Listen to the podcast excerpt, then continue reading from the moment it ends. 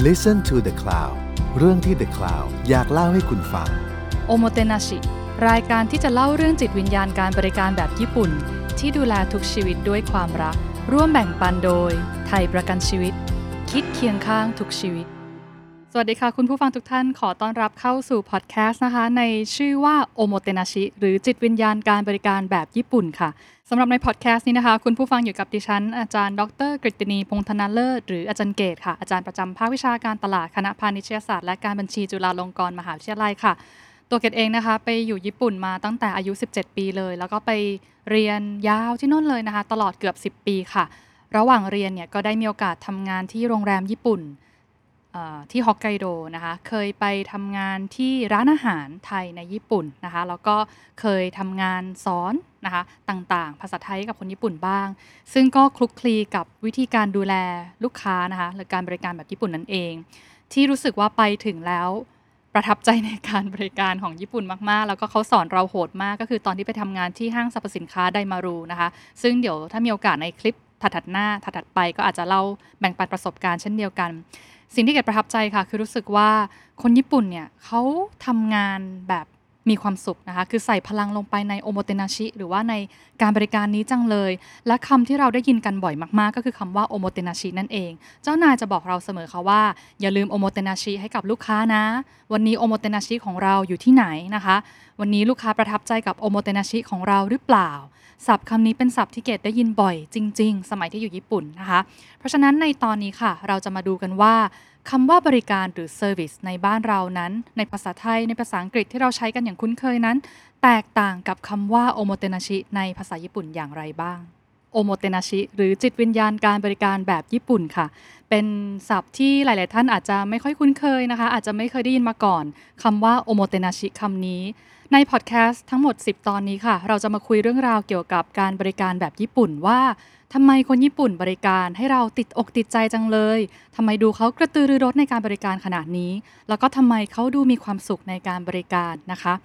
แล้วก็แต่ละตอนเนี่ยเราจะค่อยๆ มาแกะรายละเอียดกันว่า องค์ประกอบของโอโมเตนาชิหรือการบริการด้วยจิตวิญญาณแบบญี่ปุ่นที่เต็มไปด้วยความรักและความใส่ใจนี้ มีองค์ประกอบอะไรกันบ้างนะคะสำหรับในตอนแรกนี้ค่ะ เราจะมาคุยเรื่องราวของความหมายของการบริการในสายตาคนญี่ปุ่นนะคะว่าเป็นยังไง หากพูดถึงเรื่อง service หรือการบริการค่ะ เกดเชื่อว่าหลาย ๆ ท่านน่าจะคุ้นเคยกับคำว่า service นะคะ บริการหรือบริกรคำว่าการบริการในภาษาไทยนะคะ ตรงกับภาษาอังกฤษคำว่า service นะคะ ทุกท่านทราบไหมคะว่า รากศัพท์ของคำว่า service มาจากคำว่าอะไรเอ่ย ลองนึกดูนะคะ service จริง ๆ แล้วมาจากศัพท์ภาษาอังกฤษคำหนึ่งค่ะ ที่พวกเราคุ้นเคยกันก็คือคำว่า serve หรือการรับใช้นั่นเอง และทราบไหมคะว่าคำว่า serve เนี่ยจริง ๆ แล้วมีรากศัพท์มาจากคำอีกคำหนึ่งก็คือคำว่า slave นะคะที่แปลว่าทาสนะคะแปลว่าอะไรแปลว่า ถ้าเรามองความหมายของการบริการแบบปกตินั้น เราจะรู้สึกว่าการบริการคือการรับใช้หรือเปล่า คือความรู้สึกเหมือนเป็นทาสหรือเปล่า อันนั้นเป็นรากศัพท์ตั้งแต่โบราณที่เราสืบทอดกันมานะคะ และในภาษาไทยเองเราก็ยังใช้คำนี้อยู่บริกร ผู้ให้บริการนะคะ การรับใช้การบริการ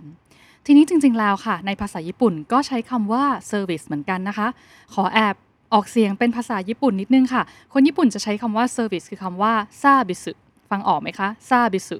คนญี่ปุ่นเขาจะออกเสียงสระเอออะไรไม่ค่อยได้นะคะ เขาจะใช้คำว่าซาบิสุแทน ซึ่งซาบิสุตัวนี้ก็มาจากคำว่า service นั่นเองค่ะ แต่ทีนี้นะคะเราจะใช้ภาษาไทยเนี่ยเราจะใช้คำว่าบริการ บริการเป็นอย่างดีนะ บริการลูกค้านะ แต่คนญี่ปุ่นจะพูดแบบนี้ค่ะเช่น นึกภาพนะคะ เราเดินไปในตลาดนัดพ่อค้านะคะขายผลไม้ก็บอกอ้าววันนี้เดี๋ยวให้ซาบิสึนะ เดี๋ยวให้ service นะ แปลว่าอะไรเอ่ย แปลว่า เดี๋ยวจะแถมของให้นะคะ เดี๋ยวแถมให้ หรือบางทีถ้าเกิดเดินผ่านตลาดนัดค่ะพ่อค้าขายปลาขายเนื้ออาจจะตะโกนว่า วันนี้มี service พิเศษนะ วันนี้มี service พิเศษนะคำว่า service อันนี้แปลว่าอะไรนะคะพ่อค้าญี่ปุ่นก็ต้องการจะบอกว่า service เนี่ยแหละก็คือของราคาถูกนั่นเอง ถ้าสรุปง่ายๆนะคะคำว่า service ในภาษาญี่ปุ่นนั้น เรามักจะใช้พูดถึงเรื่องของการแถมสินค้าค่ะ ลดแหลกแจกแถมหรือสินค้าที่ราคาถูกราคาพิเศษนะคะ แต่ทีนี้หากเมื่อคนญี่ปุ่นใช้คำว่าการบริการตามโรงแรมหรู การบริการตามเรียวคังหรือโรงแรมญี่ปุ่นที่บริการดูแลดีมาก เขาจะไม่ใช้คำว่า service เด็ดขาดนะคะ service จะเป็นของที่ดูเหมือนราคาไม่ค่อยแพง แต่ถ้าเกิดเป็นการบริการที่ใส่ใจจริง ๆ นั้น คนญี่ปุ่นมักจะใช้คำว่า โอโมเตนาชินะคะโอโมเตนาชิคำหลักที่จะเป็นคำในซีรีส์พอดแคสต์นี้นั่นเองนะคะโอโมเตนาชิแปลว่าอะไรล่ะ แล้วมันต่างกับคำว่า service ยังไงจำได้ไหมคะเมื่อกี้เกดบอกว่า service รากศัพท์มาจากคำว่า slave นะคะหรือทาสแต่โอโมเตนาชินั้นรากศัพท์คนละเรื่องเลยค่ะคำว่าโอโมเตนาชิมาจากคำภาษาญี่ปุ่นสองคำรวมกันนะคะ คือคำว่าโอโมเตะกับนาชิโอโมเตะนะคะ แปลว่า ด้านหน้านะคะ ด้านหน้า เสื้อเรามีด้านหน้าด้านหลังถูกไหมคะ หรือว่าสินค้าเราจะมีด้านหน้านะคะปกหน้าเป็นยังไงปกหลังเป็นยังไงโอโมเตนะโอโมเตะคือด้านหน้านะส่วนคำว่านาชินาชิแปลว่าไม่มีค่ะ เพราะฉะนั้นหากรวมกันสองคำนะคะโอโมเตะกับนาชิก็จะแปลว่า ไม่มีหน้า ไม่มีหลัง หมายความว่ายังไงนะคะ หมายความว่า เราจะดูแลอย่างใส่ใจ ไม่หวังสิ่งใด ๆ ตอบแทน คนญี่ปุ่นมองแบบนี้ค่ะ ถ้าเกิดเป็นการบริการเราจะมีหน้ามีหลัง เช่น หากเราแถมสินค้าลูกค้านะ ลูกค้าจะต้องซื้อของเราแน่เลย นั่นคือเราทำดีเพื่อคนอื่น และหวังผลตอบแทน นั่นคือการกระทำแบบที่เราเรียกว่ามีหน้ามีหลังนะคะ ส่วนโอโมเตนาชิคือเราห่วงใยจริง ๆ นะ ใส่ใจจริง ๆ นะ ไม่ได้หวังอะไรตอบแทนนะคะ คือคำว่าโอโมเตนาชินั่นเอง ซึ่งในภาษาปัจจุบันค่ะ เราจะแปลว่าจิตวิญญาณการบริการแบบญี่ปุ่นแหละแต่ในคนญี่ปุ่นเองก็จะมองว่า บริการคำนี้เนี่ยไม่ใช่ service แต่เป็นโอโมเตนาชินะคะ ก็คือจิตวิญญาณการบริการแบบใส่ใจ ดูแลจริง ๆ ไม่ได้คาดหวังอะไรตอบแทนนั่นเองนะคะเกจำได้ว่าตอนที่มาบรรยายที่บริษัทไทยประกันชีวิตนี้นะคะ ก็เจอผู้อบรมท่านหนึ่ง ก็บอกว่าบรรยายเสร็จปั๊บค่ะสามชั่วโมง ผู้อบรมท่านนี้ก็เดินมาเล่าให้เกดฟังบอกว่าอาจารย์เข้าใจละว่าทำไมเนี่ยผมไปญี่ปุ่นแล้วนะมันมีเหตุการณ์หนึ่งที่ผมประทับใจมากเลย คือผู้อบรมท่านนี้นะคะ ไปทานอาหารที่ร้านอาหารญี่ปุ่นแห่งหนึ่งแล้วปรากฏว่าท่านก็จ่ายเงิน แล้วก็ลืมกระเป๋าสตางค์ไว้ค่ะ ปรากฏว่าเดินออกมาจากร้านเนี่ยเดินไปขึ้นจะขึ้นรถไฟแล้วอยู่ดีๆก็ได้ยินเสียงตึกตึกตึกตึกนะคะวิ่งมาจากข้างหลังแล้วก็บอกว่านี่นี่นี่หยุดก่อนคุณนะคะพูดเป็นภาษาอังกฤษนะคะ แบบกระท่อนกระแท่นมาก ปรากฏว่าพอผู้อบรมท่านนี้ค่ะ หันหลังไปมองปับ๊บกลายเป็นเจ้าของร้านอาหารที่ตัวเองเพิ่งไปทานมาเมื่อสักครู่นี้นะคะ วิ่งตามมาให้ ทีนี้ผู้อบรมท่านนี้ค่ะก็งงว่า เออ กระเป๋าสตางค์เนี่ยก็รู้แหละว่า เออเราเขาลืมไว้นะคะ แต่เขารู้หน้าตาของตนเองได้ยังไงนะคะ ปรากฏว่าท่านเจ้าของร้านก็เล่าให้ฟังว่า พอเห็นกระเป๋าสตางค์นะ ของลูกค้าลืมไว้นะ ไม่รู้เป็นลูกค้าคนไหนนะคะ ตกใจมากเลยก็รีบไปดูกล้องวงจรปิดในร้าน แล้วก็เห็นว่า อ๋อ เป็นสองพ่อลูกคนไทยนี่แหละ นักท่องเที่ยวเมื่อสักครู่ที่มานี่แหละ ก็เลยจำหน้าได้ แล้วก็รีบวิ่งหาทั้งซอยจนมาถึงสถานีรถไฟนะคะ เพราะคาดว่าสองท่านนี้เนี่ยต้องเดินทางกลับแน่เลย ก็เจอกัน แล้วสิ่งเล็ก ๆ น้อย ๆ เหล่านี้ค่ะล่ะค่ะ เป็นสิ่งที่ผู้อบรมท่านนี้นะคะประทับใจมากบอกว่าจริงๆเนี่ยค่ะคือเขาเขาสัมผัสได้เลยนะว่าเจ้าของร้านอาหารญี่ปุ่นท่านนี้เนี่ยเป็นห่วงจริง ๆ แล้วเจ้าของร้านก็ห่วงมากว่า ถ้าเกิดเป็นนักท่องเที่ยวด้วยนะ เดินทางไปโดยไม่มีกระเป๋าสตางค์ด้วยนะ จะต้องแย่แน่เลย แล้วเขาก็ไม่ได้นึกถึงว่าแหมขี้เกียจจังเลย ช่างเขาเถอะ รอให้เขากลับมาที่ร้านละกันไม่ค่ะ แต่เขาพยายามที่จะช่วยเหลือ แล้วก็ดูแลลูกค้าถึงที่สุดคำถามคือการที่เจ้าของร้านญี่ปุ่นท่านนี้ วิ่งเอากระเป๋าสตางค์ไปให้ลูกค้าที่ลืมไว้ที่ร้านขนาดนี้เนี่ยท่านหวังทิปหรือว่าค่าตอบแทนอะไรหรือเปล่า ไม่เลยค่ะ และนี่คือความห่วงใยอย่างแท้จริง และนี่คือตัวอย่างที่ทำให้เราได้เห็นกันชัดเลยนะคะว่า service กับโอโมเตนาชินั้นต่างกันจริง ๆ จริง ๆ แล้วนะคะคำว่าโอโมเตนาชิคำนี้นะคะ ถ้าเกิดท่านบอกว่าอู้อาจารย์แบบจิตวิญญาณการบริการแบบญี่ปุ่นเนี่ยมันฟังดูยาวเนาะเกดอยากให้ใช้คำคำหนึ่งค่ะ มันง่ายมากเลยภาษาไทยคือคำว่าใส่ใจนะคะคำนี้เป็นคำที่เพราะมากๆนะคะใส่ใจก็คือใส่หัวใจลงไปในงานที่เราทำนั่นเอง เมื่อไหร่ที่เราไม่ได้ใส่ใจนะคะงานก็คือเป็นแค่งานแหละเขาก็แค่ผัดอาหารเสิร์ฟแหละ ก็แค่ยกอาหารมาเสิร์ฟแหละ แต่หากเราใส่ใจเป็นห่วงเป็นใยคนตรงหน้าจริง ๆ นั่นแหละค่ะ ถึงจะเป็นพลังของโอมาเตนาชินั่นเองนะคะ เมื่อเล่าถึงร้านอาหารญี่ปุ่นนะคะ ก็เลยนึกถึงร้านอาหารร้านหนึ่งในประเทศไทยนะคะ ก็คือร้านบาร์บีคิวพลาซ่านั่นเอง เกดจำได้ค่ะว่าเคยดูในโพสต์ Facebook ที่คนแชร์ พูดถึงกันเยอะแยะมากเลยนะคะ เป็นพนักงานบาร์บีคิวพลาซ่าท่านหนึ่งที่ดูแลลูกค้าค่ะ ลูกค้าท่านนี้เดินเข้ามาในร้านนะคะ ถือลูกถือไม้เท้า แล้วก็ค่อยๆ นั่งลง แล้วทีนี้เนี่ยคนอื่นในร้านก็เริ่มสังเกตว่า ลูกค้าท่านนี้พิเศษอย่างหนึ่งคือเป็นผู้ที่พิการทางสายตานะคะ จริง ๆ การที่เขามานั่งทานเนี่ยก็เหมือนลูกค้าปกติทั่วไปแหละ แต่พนักงานบาร์บีคิวพลาซ่าสาวน้อยคนหนึงนะคะ ก็เห็นว่า เอ๊ะ ลูกค้าที่พิการทางสายตาเนี่ย น่าจะทานลำบากแน่เลย เขาจะรู้ได้ยังไงนะว่าเนื้อสุกแล้วหรือยังนะคะ พนักงานสาวท่านนี้ก็เลยมาดูแล แล้วก็คอยช่วยปิ้ง แล้วก็ช่วยตักเนื้อมาไว้บนจาน ให้ลูกค้าทานรับประทานได้นะคะ อันนี้แหละค่ะก็คือโอโมเตนาชิเหมือนกัน เกดเชื่อว่าน้องพนักงานท่านนี้ค่ะทำไปโดยไม่ได้คาดหวังหรอกว่า ตัวเองจะได้ค่าตอบแทนอะไรเท่าไหร่ แต่แค่เป็นห่วงเป็นใยนะคะลูกค้าพิเศษท่านนี้จริง ๆ ก็เลยทำสิ่งนั้นลงไปนะคะ นั่นก็คือโอโมเตนาชิเหมือนกัน เพราะฉะนั้นจริง ๆ แล้วค่ะ ทั้งในสังคมไทยแล้วก็สังคมญี่ปุ่น เรายังมีเยื่อใยนะคะ มีความห่วงใยกันแบบนี้ เรามีพลังของโอโมเตนาชิอยู่ แต่มันอาจจะ ผูกพันนะคะ หรือว่าเป็นส่วนหนึ่งของชีวิตเราไปแล้ว จนเราก็ลืมลืมมันไปนะคะ เพราะฉะนั้นในรายการนี้ค่ะ เราจะกลับมานึกถึงความรู้สึกดีๆ ที่เราสามารถส่งต่อให้กับลูกค้าของเราได้นั่นเองนะคะ ทีนี้ก่อนที่เราจะไปคุยกันถึงเรื่องของโอโมเตนาชิในตอนต่างๆ ค่ะทำไมเราถึงตัดสินใจเล่า หรือว่าพูดคุยกันถึงเรื่องของโอโมเตนาชินี้นะคะ มันสำคัญยังไง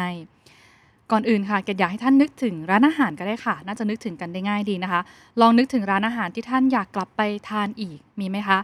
ร้านประจำร้านที่เรารู้สึกว่าเออไม่ได้ไปทานที่นี่นานแล้วเนาะคิดถึงจังเลย ร้านแบบนี้เป็นร้านแบบไหนคะอยากให้ลองหลับตานึกนิดนึงนะคะ เป็นร้านที่อาหารอร่อยที่สุดในชีวิตของท่านเลยหรือเปล่า จริงๆ เกดก็มีร้านร้านหนึ่งค่ะที่ กลับไปทานนะไปทานครั้งแรกแล้วเนี่ยอยากกลับไปทานแล้วก็กลับไปทานอีกอาทิตย์หนึ่งถัดไปเลยนะคะ นั่นเป็นร้านสุกี้หม้อไฟไหตี้เหล่านะคะ เป็นร้านสุกี้ของจีนนั่นเองไหตี้เหล่าก็จะเป็นคล้ายๆหม้อไฟหม่าล่านะคะกดจำได้ว่าครั้งแรกเนี่ยค่ะที่ไปทานที่ร้านนี้เนี่ยร้านก็ใหญ่มากนะคะ มีหลายมีเป็น 10บสโต๊ะเลยนะคะอยู่ที่เซ็นทรัลเวิลด์ทีนี้ตอนที่ไปทานเนี่ยค่ะ เราก็รู้แล้วแหละว่า ร้านนี้เนี่ยใส่ใจเรื่องการบริการจริง ๆ นะคะ น้องพนักงานเนี่ยแทบจะวิ่งเหยาะๆมาหาเราที่โต๊ะเลย แล้วก็บอกว่า สวัสดีค่ะ ดิฉันชื่อจุดๆ ๆ นะคะ มีอะไรให้รับใช้บ้าง แล้วพอพนักงานเสิร์ฟนะคะ ยกผักยกอะไรมาเนี่ย น้องพนักงานที่คอยดูแลเราก็เข้ามาถามเลยค่ะว่า จะช่วยหั่นผักให้ไหมคะบางทีผักบุ้งผักกาดขาวมันเป็นแท่งยาวๆนะคะ ก็จะมีน้องพนักงานวิ่งเข้ามาหาให้นะคะ หรือว่าร้านอาหารนี้ก็จะมีเมนูหนึ่งที่พิเศษก็คือ ก้อนบะหมี่นะคะเขาก็จะมาปั้นบะหมี่ให้กับเราที่หน้าหม้อเลยค่ะเขาก็จะมาทำแป้งนะคะยืดเส้นยืดเข้ายืดออกนะคะ แล้วก็ค่อยๆ ใส่ลงไปในหม้อเราให้ คนปั้นหมี่ท่านนี้ก็ยิ้มแย้มแจ่มใสกับเรามากนะคะ ปั้นไปพูดไปว่าเออเป็นยังไงบ้าง เคยมาร้านเราหรือเปล่านะคะ รสชาติอาหารแน่นอนอร่อยค่ะ แต่เกดก็ประทับใจเรื่องการดูแลแบบนี้นะคะ แล้วที่ประทับใจมากที่ไปทานครั้งแรก อันนี้ขอแอบเล่านิดนึงนะคะ คือ ตอนนั้นที่เกดไปทานกับเพื่อนเนี่ยไปทานแค่ 2 คน แล้วเราก็สั่งเมนูหนึ่งก็คือเมนูหมั่นโถทอดที่มีกันปีแป้ง 8 ชิ้น จิ้มนมข้นหวานเป็นเมนูที่อ้วนมากนะคะ แล้วพอทานเสร็จอร่อยจังเลยก็เลยสั่งอีกถาดหนึ่งทีนี้ตอนคิดเงินค่ะ ระหว่างที่เกดดูใบเสร็จเนี่ยก็งงๆว่าเอ๊ะหมั่นโถจานแรกร้อยบาทหมั่นโถจานที่2ทำไมเป็นศูนย์บาท ก็ถามน้องพนักงานว่าเออทำไมอันนี้เกิดอะไรขึ้นคิดเงินผิดหรือเปล่านะคะ ปรากฏว่าน้องพนักงานก็บอกเราค่ะว่า เห็นคุณพี่สองท่านชอบทานหมั่นโถนะคะ หนูก็เลยให้เป็นบริการพิเศษค่ะ ก็เลยไม่ได้คิดค่าใช้จ่าย เกดก็ไม่ได้คาดหวังนะคะ ว่าน้องเขาจะแถมให้เราขนาดนี้ แล้วก็ไม่ได้คิดเลยว่าพนักงานเสิร์ฟจะมีอำนาจในการตัดสินใจขนาดนี้นะคะ ก็ประทับใจมากจนอีกอาทิตย์หนึ่งค่ะ ก็กลับไปทานที่ร้านนี้อีกนะคะ น้องๆพนักงานท่านอื่นก็ดูแลกระชับกระเฉงเหมือนเดิม แต่ที่ตกใจคือจำคนปั้นหมี่ที่มาปั้นหมี่ใส่หม้อให้เราได้ไหมคะ ปรากฏว่าคนปั้นหมี่ท่านนี้ค่ะ ก็ทักเกตว่าเอ๊ะไม่ทราบว่าคุณลูกค้าเคยมาทานแล้วใช่ไหมนะคะ ก็บอกโอเคใช่ก็ดีใจมากที่ว่าขนาดคนปั้นหมี่นะ ที่เขาต้องเจอลูกค้าหลาย ๆ โต๊ะนะเขาก็ยังจำเราได้นะคะเราก็ยังรู้สึกว่าแหมอัดรายการเสร็จก็อยากจะกลับไปทานที่ร้านนี้อีกนะคะ ทีนี้กลับมาถึงเรื่องเดี๋ยวเราจะเล่าคุยเรื่องนานนะคะเอ๊ะตกลงมันคือเรื่องอะไรนะคะ อันนี้แหละค่ะคือพลังของโอโมเตนาชิว่าจริง ๆ ร้านสุกี้หม้อไฟเนี่ยมีหลายร้านมากๆ ร้านหม่าล่าในเมืองไทยเนี่ยกำลังเป็นที่ฮิตมากๆเลย แต่อะไรนะที่ทำให้เกดนะคะอยากกลับไปที่ร้านไหตี้เหล่าร้านนี้อีก นั่นก็คือเรื่องของการบริการนั่นเองนะคะ สาเหตุที่โอโมเตนาชินี้เริ่มเป็นสิ่งที่หลาย ๆ องค์กรนะคะเริ่มให้ความสำคัญมากขึ้นอย่างจริงไทยประกันชีวิตเอง เราก็มีการอบรมเรื่องของโอโมเตนาชิเหมือนกันนะคะดูแลลูกค้าอย่างใส่ใจจริง ๆ เนี่ยสาเหตุหนึ่งคือเราเห็นว่า สินค้าปัจจุบันค่ะ เรียนแบบได้ง่ายขึ้นมากๆ เทคโนโลยีเริ่มพัฒนาไปมากขึ้นนะคะ ลองไปดูโทรศัพท์มือถือ ทุกร้านก็ทุกบริษัททุกยี่ห้อก็ทำได้ใกล้เคียงกันหมดแล้ว หรือถ้าเราเกิดเปิดร้านอาหารขึ้นมาค่ะ เราก็ทำอาหารได้รสชาติใกล้เคียงกันหมดแล้ว ถ้าเราเปิดโรงแรม ทุกร้านก็จะมีฟูกนะคะ มีสวนสวยๆ มีมุมถ่ายภาพก็เหมือนกันไปหมด แต่อะไรนะที่จะทำให้ลูกค้ารู้สึกผูกพันหรือรู้สึกประทับใจมากขึ้น อย่างที่กรณีของร้านหม้อไฟเมื่อสักครู่ที่เกดเล่าไปแล้วนะคะ นั่นก็คือพลังของการบริการนั่นเองนะคะ การบริการนี่แหละที่จะช่วยให้เราสร้างความแตกต่างจากเจ้าอื่นได้นะคะ ส่วนเหตุผลที่ 2 ค่ะ คือ ถ้าเกิดเป็นสินค้าทั่วไปเนี่ยค่ะเคยไหมคะไปร้านอาหารบางร้านแล้วอร่อยมากๆเลย แต่แม่ค้าหน้างอจังเลย นะคะเชฟดูหน้าบึ้งมากๆ เราก็รู้สึกว่า อืม ก็อร่อยอะแต่ว่ารสชาติของอาหารเนี่ยจะดรอปลงไปทันทีเลย ถ้าเราเห็นพนักงานหน้าบึ้งๆ หรือว่าไม่ค่อยยินดีให้บริการนะคะ ในทางกลับกันค่ะ เวลาที่เราไปร้านบางร้าน รู้สึกว่าสินค้าเขาก็โอเคแหละ ก็ธรรมดาแหละ แต่ พนักงานดูแลดีมาก ให้คำแนะนำดีมาก เราก็อยากจะกลับไปที่ร้านร้านนั้นอีกนะคะ นั่นก็คือโอโมเตนาชินั้นเนี่ยสามารถทำให้ลูกค้าซื้อสินค้าเราอย่างเดียวไม่พอนะ ยังทำให้ลูกค้าผูกพันแล้วก็อยากกลับมาใช้บริการของร้านเราอีกนั่นเองนะคะแต่สิ่งที่สำคัญที่สุดค่ะที่เกดเองตัดสินใจอยากจะเล่าเรื่องราวของโอโมเตนาชินี้ให้กับทุกๆทท่านนะคะ ก็คือว่าおもてなし นั้นเป็นการบริการที่จะทำให้ผู้คนมีความสุข เป็นยังไงนะคะ แน่นอนลูกค้ามีความสุขค่ะ ได้รับการบริการที่ดีที่เซอร์ไพรส์ที่ประทับใจเกินความคาดหวังนะคะ แต่ที่สำคัญที่สุดคนที่จะมีความสุขที่สุด หากเราจับหลักของการบริการแบบおもてなし นี้ได้นะคะ ก็คือตัวพนักงานนั่นเอง พนักงานที่ให้ลูกค้าโดยไม่ได้คาดหวังสิ่งใดตอบแทนค่ะ และยินดีมีความสุขเมื่อเห็นลูกค้ามีรอยยิ้มนะคะ สุดท้ายตัวเขาเองก็มีความสุข เมื่อพนักงานมีความสุข มีรอยยิ้มอย่างจริงใจนะคะ ก็จะยิ่งทำให้ ลูกค้าก็ยิ่งมีความสุขมากขึ้น เมื่อลูกค้ายิ่งมีความสุขค่ะ ยิ่งอยากกลับมาใช้บริการ ธุรกิจก็จะยิ่งอยู่ได้อย่างยั่งยืนนั่นเองนะคะเกดจำได้ว่าเกดเองก็มีคำถามที่คนมักจะถามบ่อยๆนะคะ เวลาที่ไปบรรยายเนี่ยบอกว่าเอ้ยอาจารย์อาจารย์สอนเรื่องおもてなし เนี่ยไม่รู้ว่ามีตัวอย่างไหนบ้างที่อาจารย์ประทับใจมากๆนะคะ ก็ขอเล่าตัวอย่างล่าสุดที่ตัวเองได้ไปที่ญี่ปุ่น แล้วก็ประทับใจมากๆแล้วกันตอนนั้นเกดไปพักที่โรงแรมเขาเรียกว่าเป็นเรียวกังนะคะ เป็นโรงแรมแบบญี่ปุ่น อยู่ที่เมืองคิโนซากินะคะ แถวๆเมืองโกเบ คิโนซากิเนี่ยเป็นแหล่งออนเซ็นชื่อดังมากๆ แล้วก็ที่ดังที่สุดค่ะคือปูนะคะ เป็นย่านที่ดังเรื่องปูมากๆ แบบทั้งปูดิบนะคะซาชิมิปูนาเบะนะคะหม้อไฟก็จะหวานๆมากทีนี้เนี่ยค่ะโรงแรมที่เกดไปพักเนี่ยก็ขึ้นชื่อเรื่องของปูเหมือนกัน แล้วก็มีออนเซ็นด้วยนะคะ กดจำได้ว่าตอนที่ไปเนี่ยเราไปถึงเช็คอินประมาณตอนบ่ายๆปั๊บนะคะ เขาก็จะมีกระเป๋าคล้ายๆตะกร้าหวายนะคะ ไว้ในห้องข้างในก็จะเป็นผ้าขนหนูนะคะ อุปกรณ์สำหรับที่เราจะได้ใช้เนี่ยถือไปออนเซ็นได้ แต่ที่เกดประทับใจมากๆ เลยคือความใส่ใจเล็กๆ น้อยๆนะคะโอโมเตนาชิของเรียวกังแห่งนี้ค่ะ เขามีถุงพลาสติกใสๆนะคะ ถุงพลาสติกประมาณขนาดกระดาษ A4 นะคะ พับไว้ใส่ไว้ในตะกร้าหวายนี้ด้วย ตอนแรกแม่เกดที่ไปด้วยกันเนี่ยก็ไม่เข้าใจว่าเออเขาเอาถุงใสๆนี้ไว้ทำไมนะ ปรากฏว่าพอเราไปถึงออนเซ็นค่ะกำลังจะเปลี่ยนเสื้อผ้าปั๊บอ๋อ เราถึงค่อยนึกออกว่า อ๋อเขาเอาถุงพลาสติกใสๆเนี่ยเอาไว้ให้เราใส่เสื้อผ้าที่เราอาจจะใส่แล้วนะคะ หรือเสื้อผ้าที่เราจะใส่แล้วไปเปลี่ยนนะคะ จะได้ใส่ได้ จะได้ไม่เลอะหรือว่าเหงื่อใครของเสื้อผ้าเนี่ยจะได้ไม่เป็นเลอะเสื้อผ้าใหม่ที่เราเอาไปด้วยนะคะ ทีนี้พอแช่ออนเซ็นกำลังตัวสบายๆเลยค่ะ กลับมาที่ห้องตอนเย็นปั๊บเนี่ยก็จะมีเซตปูนะคะ ปูที่นี่ก็จัดเต็มมากนะคะ ปูญี่ปุ่น เราทานตั้งแต่เซตซาชิมิปูปูดิบนะคะ เทมปุระปูปูทอดน้าเบะปูนะ เยอะมากๆจนยิ่งทานไปตอนแรกทุกคนแบบโหรีบตักปูกันสนุกสนานมากนะคะ แต่พอไปท้ายๆนะคะตอนต้องแกะพวกนาเบะปูทานปั๊บหม้อไฟปูทานปั๊บเนี่ยเริ่มทานไม่หมด เริ่มเครื่องตกนะะสปีดตก พอพนักงานเห็นเราจังหวะนั้นค่ะเขาก็เลยเดินเข้ามานะคะ แล้วก็แนะนำเราน่ารักมากบอกว่า ถ้าทานไม่หมดไม่เป็นไรนะคะ สามารถเก็บปูอีกครึ่งหนึ่งเนี่ยที่เรานึ่งมาให้แล้วเนี่ยเก็บไว้ทานเป็นอาหารเช้าพรุ่งนี้ได้โอ้โหแบบเราแทบจะตบมือกันทั้งโต๊ะนะคะเพราะว่าตอนแรกนึกว่าถ้าทานปูทั้งหมดเนี้ยในตะกร้าปูนึ่งเนี่ยไม่หมดเนี่ยต้องเสียดายแน่แล้วก็พยายามฝืนทานแล้วทานอีกนะคะ แต่พอน้องพนักงานบอกกับเราแบบนี้ปั๊บเราก็เลยโอเค จบค่ะ ยกขนมหวานมาเสิร์ฟได้เลยนะคะ ก็ทานข้าวอย่างมีความสุขแล้วก็อิ่มพอดีพอดีด้วยนะคะ แล้วพอรุ่งขึ้นตอนเช้านะคะเขาก็เอาปูเนี่ยเราเพื่อไม่ให้เราแบบลังเลว่าเอ๊ะเขาไปเอาปูโต๊ะอื่นมาให้เราหรือเปล่าเขามีติดป้ายชื่อเรียบร้อยแล้วนะว่าโต๊ะเนี้ยเป็นปูปูเข่งเนี้ยเป็นปูของโต๊ะลูกค้าท่านนี้ท่านนี้นะคะ ก็ทำให้เราสบายใจเหมือนกันว่าเออมันเป็นปูนึ่งที่เราทานไม่หมดเมื่อตอนเย็นจริง ๆ นะคะนี้พอตอนเช้าเนี่ยค่ะทานข้าวเช้าเสร็จปั๊บ เรากลับมาที่ห้องเนี่ยก็เห็นมุมหนึ่งเป็นมุมเมล็ดกาแฟนะคะมีเขามีกาแฟวางไว้ในห้องด้วย แล้วที่น่ารักก็คือมีที่บดที่ดริปกาแฟให้นะคะ แต่ที่น่ารักยิ่งกว่าคือเขาจะมีป้ายนะคะ เขียนมือนะคะแล้วก็อธิบายว่าเวลาดริปกาแฟนะ สังเกตวิธีบดกาแฟเนี่ยบดยังไง ใส่น้ำยังไงอุณหภูมิเท่าไหร่ถึงจะบดแล้วก็ชงกาแฟออกมาได้อร่อยที่สุดนะคะ เราก็รู้สึกว่าเออถ้าเกิดเขาวางแค่ที่บดกาแฟกับเมล็ดกาแฟให้เนี่ย เราก็อาจจะใช้ถูกใช้ผิด หรือว่าอาจจะเทน้ำแบบสัดส่วนงงๆก็ได้นะคะ แต่พอเขาใส่ใจค่ะ มีโอโมเตนาชิแบบนี้อีกนิดนึงปั๊บนะคะ ก็ทำให้เรารู้สึกโอ้การชงกาแฟเองเป็นเรื่องที่อร่อยเนาะแล้วก็มีความสุขนะคะ ชงกาแฟไปชมธรรมชาติไป ในเหตุการณ์นี้ค่ะในทริปนี้ที่พีคที่สุดนะคะ คือตอนที่เช็คเอาท์ค่ะโรงแรมนี้เนี่ยเช็คเอาท์ตอนเที่ยง ปรากฏว่าเราก็อะ11โมง50 ก็โทรให้เขามายกกระเป๋าไปนะคะ ที่รถกำลังจะออกแล้วค่ะ ปรากฏว่าเราหากุญแจห้องไม่เจอนะคะ หาไม่เจอ ทั้งเกดและทั้งคุณพ่อแม่เนี่ยก็เดือดร้อนมากแบบเอ๊ะไปไว้ที่ไหนไปลืมที่ไหนนะคะ เราพลิกฟูกแล้วพลิกผ้าห่มแล้วนะคะ พยายามหาแล้วหาอีก เกดเองก็รู้ว่าคนญี่ปุ่นเนี่ยรักษาเวลามากเวลาเช็คเอาท์ก็คือก็ต้องเช็คเอาท์เที่ยงตรงนะคะก็โทรไปบอกทางโรงแรมบอกว่า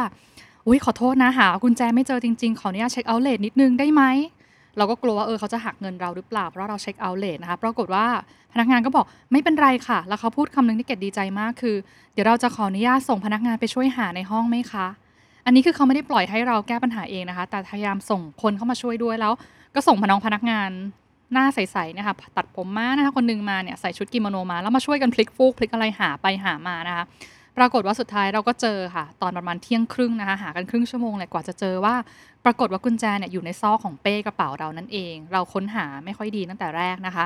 น้องพนักงานที่มาช่วยอะค่ะ พอเห็นเราเจอกุญแจปั๊บเขาก็ไม่ได้ทำหน้าหงุดหงิดนะแหมไอ้พวกนี้ทำไมลืมกุญแจไว้ที่แบบนี้ได้ไม่เลยนะ แต่น้องเขาดูยิ้มมีความสุขมาก แล้วก็ยิ้มให้กับพวกเราแล้วบอกว่าโอ้ยดีใจจังเลยนะคะ ในที่สุดก็เจอแล้วนะคะ แล้วพอเราขึ้นรถออกไปส่งเขาก็ขับไปส่งปั๊บเนี่ยพนักงานทุกคนในโรงแรมก็ออกมาโค้งคำนับเรานะคะ แล้วก็ก้มศีรษะตลอด จนกว่ารถเราจะรับสายตาไปนะคะ มันมีจุดประทับใจหลาย ๆ อย่างมาก ๆ ของโรงแรมแห่งนี้ที่ว่า เราไม่ได้คาดคิดเขาว่าเขาจะคิดเผื่อเราขนาดนั้น ไม่ว่าจะเป็นถุงใส่เสื้อผ้าเอง ปูที่ทานไม่หมดเอ่ยนะคะหรือว่าเราทำกุญแจหายเอง แต่ทุกจุดที่เขาใส่ใจมาเนี่ยทำให้ตัวเกดเองแล้วก็ครอบครัวเนี่ยค่ะประทับใจมากๆเลย แล้วเราถึงขั้นที่ว่าตอนที่เขาหากุญแจเจอแล้วเราเกรงใจเขาเราจะทิปเขาเขาก็ไม่ยอมรับทิปนะคะไม่ยอมรับค่าตอบแทนใด ๆ เลย แล้วนั่นเป็นสิ่งที่ทำให้เกดรู้สึกว่าเออเนี่ยอบอุ่นมากๆนะคะของการดูแลของโรงแรมแห่งนี้นะคะ และนี่คือเรื่องราวของโอโมเตนาชิที่ส่วนตัวเกดเองประทับใจมากๆนะคะ ในอีกอในทั้ง 8 ตอนนี้ค่ะ เราจะคุยกันถึงเรื่องราวของโอโมเตนาชิแบบนี้แหละค่ะ คือการที่เราใส่ใจไม่หวังสิ่งใด ๆ ตอบแทนนะคะ อีก 7 ตอนที่เหลือเราจะมาดูกันว่าองค์ประกอบของโอโมเตนาชินั้น เป็นยังไงบ้าง คนญี่ปุ่นเขาคิดยังไงนะ เวลาที่เขาทำงานบริการนะคะ หรือคนญี่ปุ่นเขามีวิธีการบริหารทีมงานอย่างไร เกดเชื่อว่าหลาย ๆ ท่านที่ฟังค่ะ เป็นเจ้าของกิจการเป็นผู้บริหารนะคะ ท่านอาจจะสงสัยว่า เราเองอะพยายามที่จะมีจิตวิญญาณการบริการแล้วแหละ แต่ลูกน้องเราเนี่ยอยากให้พยายามขึ้นอีกนิดนึงนะ แล้วเราจะมีวิธีการบริหารทีม หรือสร้างจิตวิญญาณการบริการแบบญี่ปุ่น เช่นนี้นะคะ การใส่ใจดูแลลูกค้าอย่างดีแบบนี้ ในองค์กรของเรากันยังไงได้บ้างนะคะ ซึ่งอีก 7 ตอนที่เหลือค่ะ เราก็จะคุยกันยาวๆเรื่องนี้เลย ก็จะมีเรื่องราวทั้งของประเทศไทยทั้งของประเทศญี่ปุ่นนะคะว่าความใส่ใจおもてなし นี้มีอะไรบ้างนั่นเองนะคะ กลับมาทวนกันอีกครั้งค่ะ ก่อนที่จะจบรายการนี้นะคะ ตกลงคำว่า Service นะคะ กับおもてなし แตกต่างกันไหมคะสำหรับทุกๆท่านおもてなし มาจากคำว่าอะไรนะคะ เรามีคำสองคำค่ะ ก็คือคำว่าおもて ที่แปลว่า ด้านหน้า กับなし ที่แปลว่าไม่มีนะคะおもてなし จึงแปลว่า ไม่มีหน้า ไม่มีหลัง และถอดความเป็นภาษาไทยสั้นๆคำหนึ่งค่ะ คือคำว่าใส่ใจนั่นเองนะคะ ใส่หัวใจลงไปในงาน ใส่หัวใจลงไปในการบริการ กลับมาฟังเรื่องราวดีๆเช่นนี้ครั้งกับโอโมเตนาชิพอดแคสต์นะคะพอดแคสต์ที่จะชวนท่านฟังเรื่องราวของจิตวิญญาณการบริการแบบญี่ปุ่น ที่จะทำให้หัวใจท่านอบอุ่น และมีความสุขในทุกๆ ครั้งค่ะ ติดตามเรื่องราวดีๆ และรายการอื่นๆจาก The Cloud ได้ที่ readthecloud.co หรือแอปพลิเคชันสำหรับฟังพอดแคสต์